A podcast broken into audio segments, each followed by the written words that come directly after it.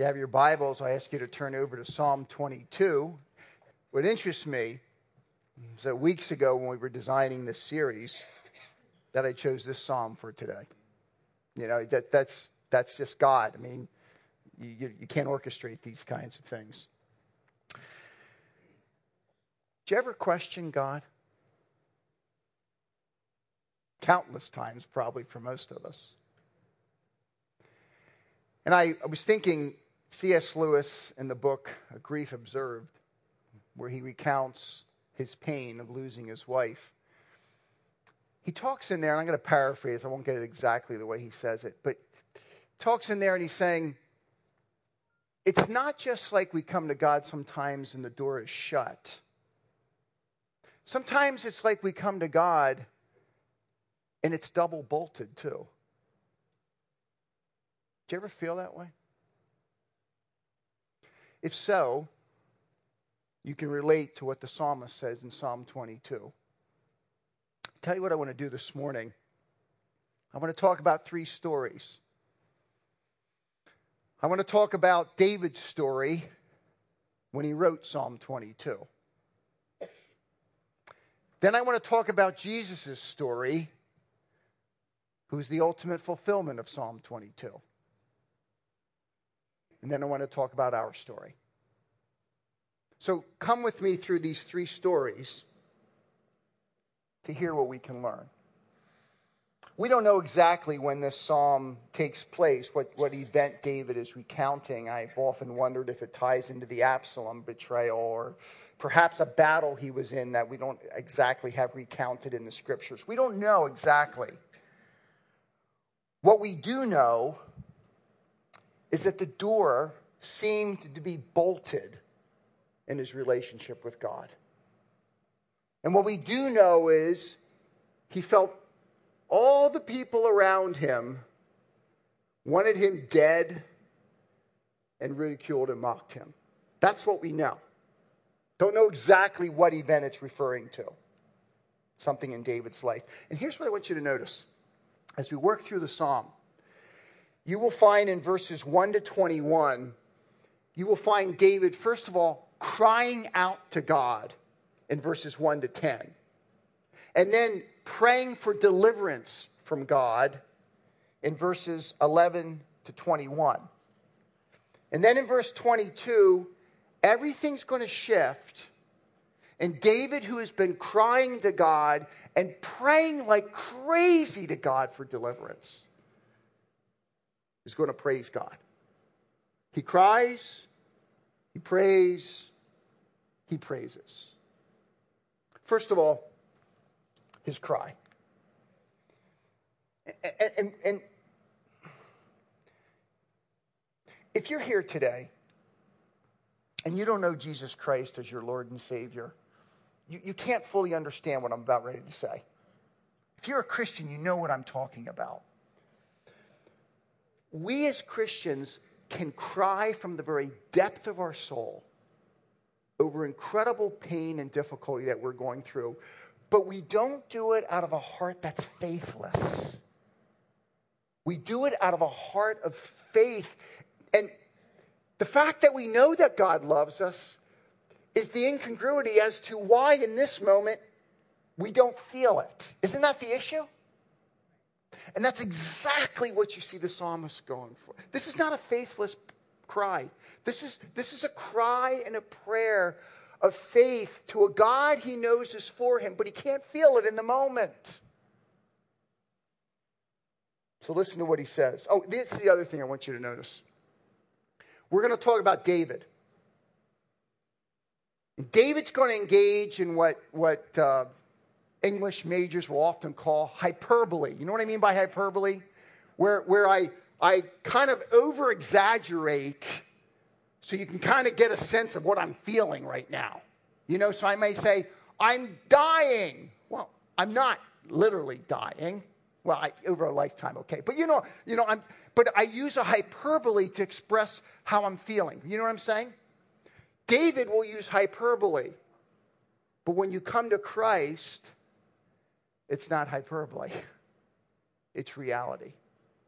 So listen to David's cry. My God, my God, why have you forsaken me? Why are you so far from saving me? So far from my cries of anguish? It's like he cries out and he doesn't even feel that God can even hear it. Look, when you when your child says, Daddy, don't you know that call? There are times when I hear, Dad, I know I got 10, 15 minutes before I have to do anything. And there's other times when I hear a, Dad, you, know what I mean? You're like, you're there, right?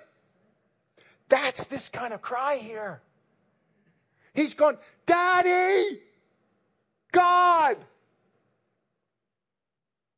And no one comes. Or so he thinks.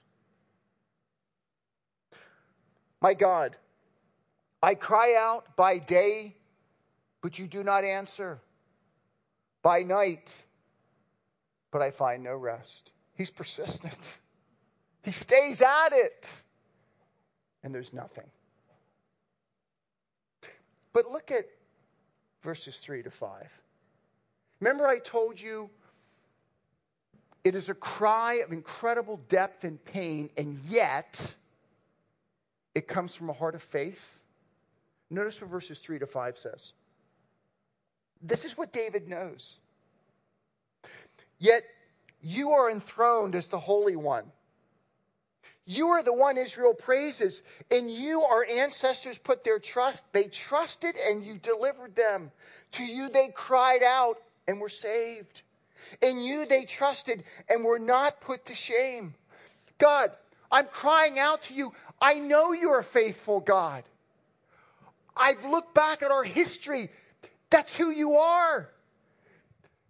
Isn't that what makes it harder? I know who you are. I know what you've done. But you seem so silent in this moment. Again, the cry returns in verse 6.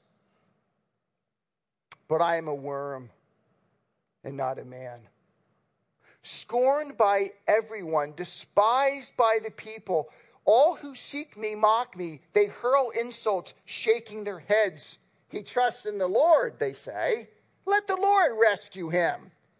Let him deliver him since he delights in him. You, you, you hear the ridicule? David says, God, where are you? And it seems like everybody around me says, Come on, man, where's your God? Like, what's up?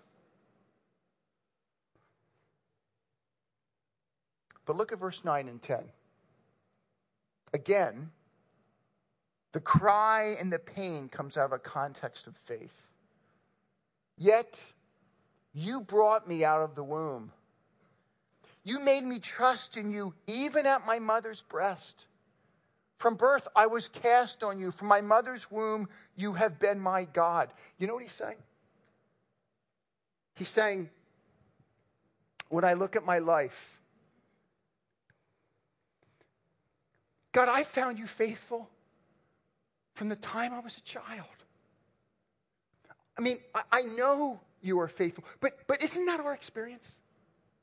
I mean, you, you can look back and say, God's hand, God's hand, God's hand, God's hand. But now, in this moment, it's pure darkness. Isn't that what happens? And, and, and the psalmist is saying, God, I know Israel's history. I, I know my history. But where are you? Now, I, I, I don't say that out of a heart without any faith, but it's because I know that that this it makes it this even worse. And again, in verse 11, he switches from a cry to a particular prayer. I was thinking of an image here, and maybe this would help you. When one of my children were really, really young, I had to take him to the doctor for a procedure. And um, I had to hold my child through the procedure. And it was a painful procedure. And the look on their face when they looked at me, because they knew I loved them, They, they knew I was for them, but for the life of them, they could not understand why I would hold them and allow somebody else to hurt them as I was holding them. And they were too young to explain it. I mean, I, there, was, there was no way. And, and the look on their face made me cry. I mean, because I, I, I knew, I knew the big picture, but I knew they never would. And the child will cry and pray and say, Daddy, make him stop. Daddy, make him stop. Daddy, make him stop. And I, I didn't. I, I, I didn't want to. I, I mean, I wanted to and I didn't want to all at the same time. Do you know what I'm saying? That's how I picture this psalm. David is crying and he's saying, Daddy, make him stop. This is what he says, verse 11. His prayer, his cry to his prayer. Do not be far from me, for trouble is near, and there is no one to help. And then he's going to pick up on three images bulls, lions, and dogs.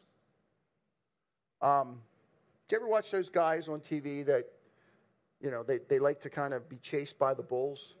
I think that's pure insanity myself. I mean, I don't know about you, but I think that's like stupidity off the charts. Okay, just, just a personal opinion. So, I, I mean, I don't really want to be thrown in a pen with a bunch of those things, personally. Do you? And, and so he's going to use the imagery of bulls here. Lions are really great behind glass, but I don't want to go in the pen. And when you see dogs, don't think of Fluffy, your, your pet, you know, a rover, whatever you call them. These are wild dogs. If they get near you, what they want to do is they want to take pieces out of you, as you'll find in the psalm. So listen to the imagery as he works here. Many bulls surround me, strong bulls of Bashan encircle me, roaring lions that tear their prey open their mouths wide against me. I am poured out like water and all my bones are out of joint. My heart is turned to wax, it is welted within me. You know what that's like when you no longer feel like you have any life in the soul? And it's just, it's just gone. David says, My heart is melted away. My mouth is dried up like a potsherd and my tongue sticks to the roof of my mouth. And, and God, to make all of it even worse, you lay me in the dust of death. God, I think you've abandoned me. You're letting this whole thing happen. Dogs surround me. A pack of villains encircle me. They pierce my hands and my feet. And, and, literally, the idea is, you know, with these dogs, they would come, and if you're sitting around and not doing much, they grab something from your hand, from your feet, whatever. They'll just, they attack. They attack wherever they can. That's what they do. All my bones are on display. People stare and gloat over me. They divide my clothes among them and cast lots for my garment. You know when you do that to somebody? You know when you cast lots for their garment? When they're dead. David says, I am almost dead. You can see all my bones. I'm not eating. People are against me. They're already planning who's going to own my car after I'm dead. They've already divided my stuff. It's in a bad way. Verse 19. But you, Lord, please do not be far from me. You are my strength. Come quickly to help me. Deliver me from the sword, my, my, my, precious life from the power of the dogs. Rescue me from the mouth of lions. Save me from the horns of the wild oxen. And I have to tell you, I don't know what happens exactly between verse 21 and 22, but something happens. Something off the charts. And it may be, in David's case, that he received an oracle from God that all was going to be well. I, I don't know. Or, or, deliverance came somewhere between verse 21 and 22. I, I don't know. All I know is the man who for 21 verses has been saying, Daddy, why don't you do something? Now stands before the people of God and praises God for his deliverance. So I want to read through the praise of deliverance. And I want to answer some, ask you some questions because what happens if you're never delivered? Isn't that right? But listen to David's praise first. Verse 22. I will declare your name to my people. In the assembly, I will praise you. You who fear the Lord, praise him. All you descendants of Jacob, honor him. Revere him, all you descendants of Israel. For he has not despised or scorned the suffering of the afflicted one. He has not hidden his face from him, but has listened to his cry for help. David says, God answers. God comes through. And, and I want everybody here, David says in the assembly, to praise him also because that's who he is. From you comes the theme of my praise in the great assembly. Before those who fear you, I will fulfill my vows. The poor will eat and be satisfied. Those who seek the Lord will praise him. May your hearts live forever. You know, many times in Israel, when you would come and do sacrifices to God, you do a sacrifice, and then you'd sit down and you'd eat the, the, the, what, what you've just sacrificed, the meat, right? David is saying here is God, I want everybody to praise you. So when we do that sacrifice and we sit down and eat, I'm going to call in all the poor too, so they can eat with me. And together we can say, Isn't he a great, good God? I mean, I want everybody, I want everybody praising God. Everybody. Look what he goes on to say, verse 27. All the ends of the earth will remember and turn to the Lord. And all the families of the nations will bow down before him. For dominion belongs to the Lord, and he rules over the nations. All the rich of the earth will feast and worship. All who go down to dust will kneel before him. Those who cannot keep themselves alive Posterity will serve him. Future generations will be told about the Lord. They will proclaim his righteousness, declaring to a people yet unborn, He has done it. Now, look, I have to tell you, I read the end of the psalm here, and it seems like a little bit of overkill. Doesn't it? David comes out of this situation. He says, God, I want everybody in the assembly praising you. I get that one. But God, what is ultimately going to happen from this experience is all the earth is going to worship you. Generation after generation after generation is going to worship you. Every kind of person is going to worship you, from the rich to the guy who's ready to die. Everybody will praise you. And I'm thinking to myself, like, when did that happen in David's life? you know, I mean, like, I'm saying, like, I got you, David, but that seems like a little bit of hyperbole. A little bit. Now, look, I'm really happy that you're happy about what God's done. That's a good thing. But I'm thinking, like, like when did that happen exactly in David's life? Did you see the issue? So we read Psalm 22, and we could come away and say, wow, that encourages me. It encourages me because another saint of God struggles and finds God faithful. And, and, it's true in our own experience. God being faithful may not happen in this world, it may happen in the world to come. Fair enough, right? We know that. But this psalm does much more than that. I mean, that alone would be great, wouldn't it? Great example, David. Praise the Lord, I can do the same thing. That, that's great stuff. We find that often in Scripture. But this psalm does something much better. This psalm says, Okay, that's David's story. David's story is filled with hyperbole. Did they divide up his garments? No, David thought they were about to. But they didn't actually. He's using hyperbole, isn't he? I'm about ready to die. I get it, David. I get it. It's absolutely appropriate. Fair enough. But you know, there is one that that psalm fills out on perfectly, and it's Jesus Christ. Would you come with me in your Bibles to Matthew 27? The psalm is quoted from five clear times in the New Testament with several allusions beyond that. I want to start reading in Matthew 27 and verse 39. I want you to tell me if you hear any themes being repeated. Will you do that? Matthew chapter 27, look at verse 39. Well, let me start in verse 38. Two rebels were crucified with Jesus, one on his right and one on his left. Those who passed by hurled insults at him, shaking their heads.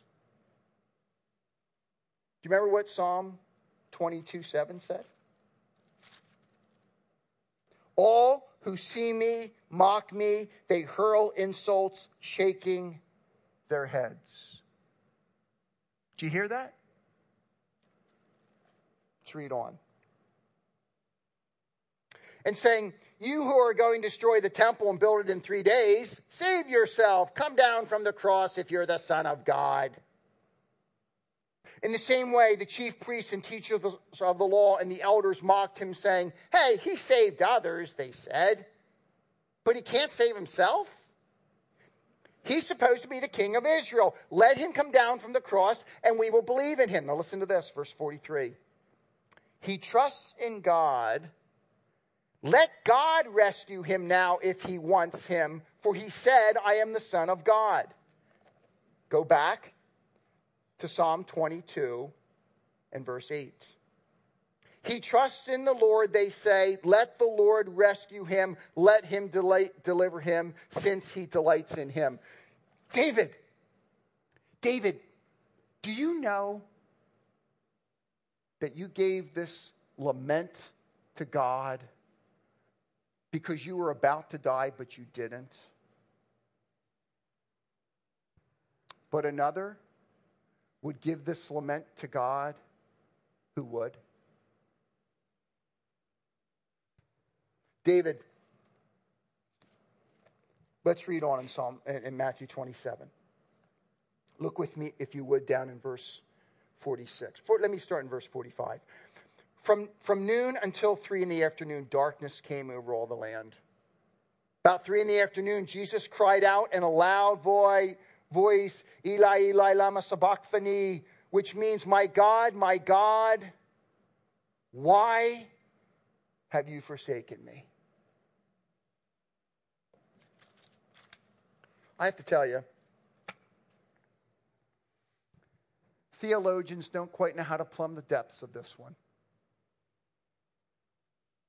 The Trinity, God is one essence, three persons perfect fellowship always from eternity past and eternity. What does it mean in this moment when the Father allows Christ to become a sin offering for us? And Christ bears all of the pain of the world. So he feels abandoned by his Father in that moment of payment and cries out the words of Psalm 22 My God, my God, why hast thou forsaken me? And you know what I think? He was forsaken so that you and I would never have to be. Isn't that marvelous? In my deepest moment of sorrow and pain, I am never forsaken. I feel it but I'm not.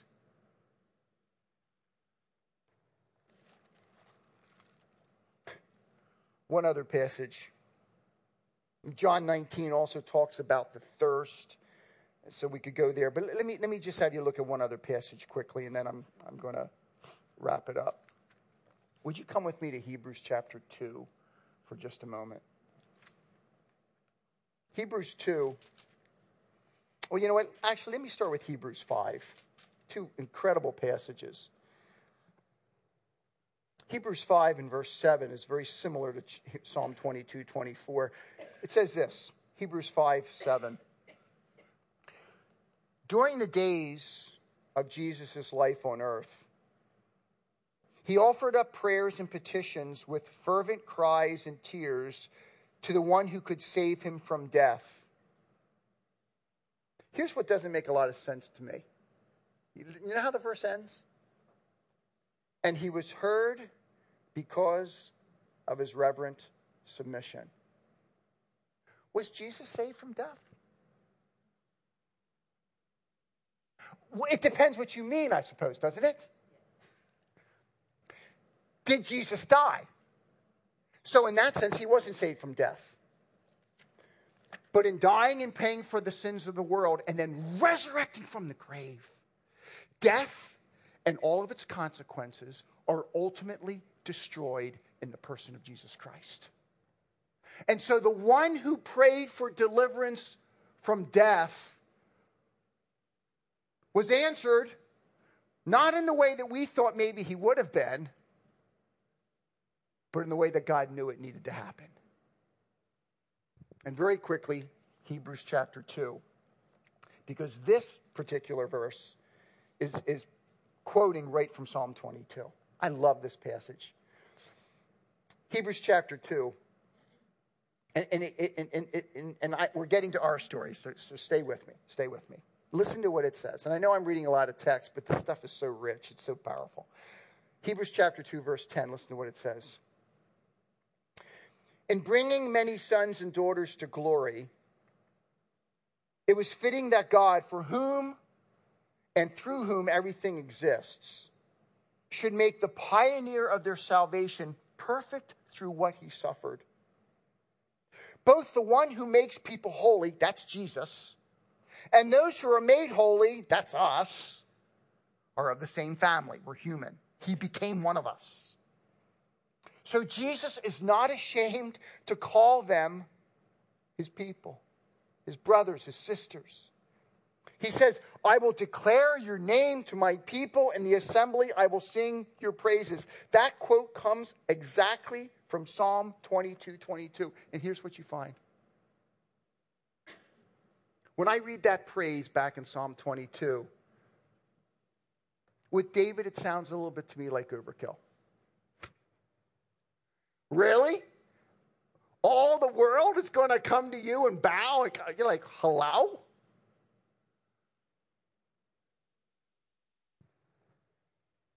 But in Jesus, it will all happen. Jesus, our great high priest, who has suffered in a way that you and I will never have to suffer. And that's not to minimize your suffering. It's not to minimize your suffering. It's just for you to know that everything you go through, it gives you perspective because of the one who suffered far more than you will ever suffer. And he says, I have a name which is above every name, and at my name every knee shall bow. All the world will come under my authority. Generation after generation after generation will hear of me. And I read the end of Psalm 22, and in, and in Adobe colored lights, I think of Jesus. Don't you? And Jesus cries out to all of us God, I will praise you for my brethren. I love them. I became one of them. And I want them to praise you too when they look at what I've gone through and what you've done through me. I want them to praise you. Jesus is the greatest of all worship leaders. Do you know that? Man, if he was up here man, he would really be, he'd be singing out louder than all of us. Because he says, Praise him. I have gone through suffering. The world can be forgiven. The whole world can be changed rich, poor, everybody. Even people who are on their bed ready to die. Oh, isn't that marvelous? And he cries out to us, Praise him because of what I've done.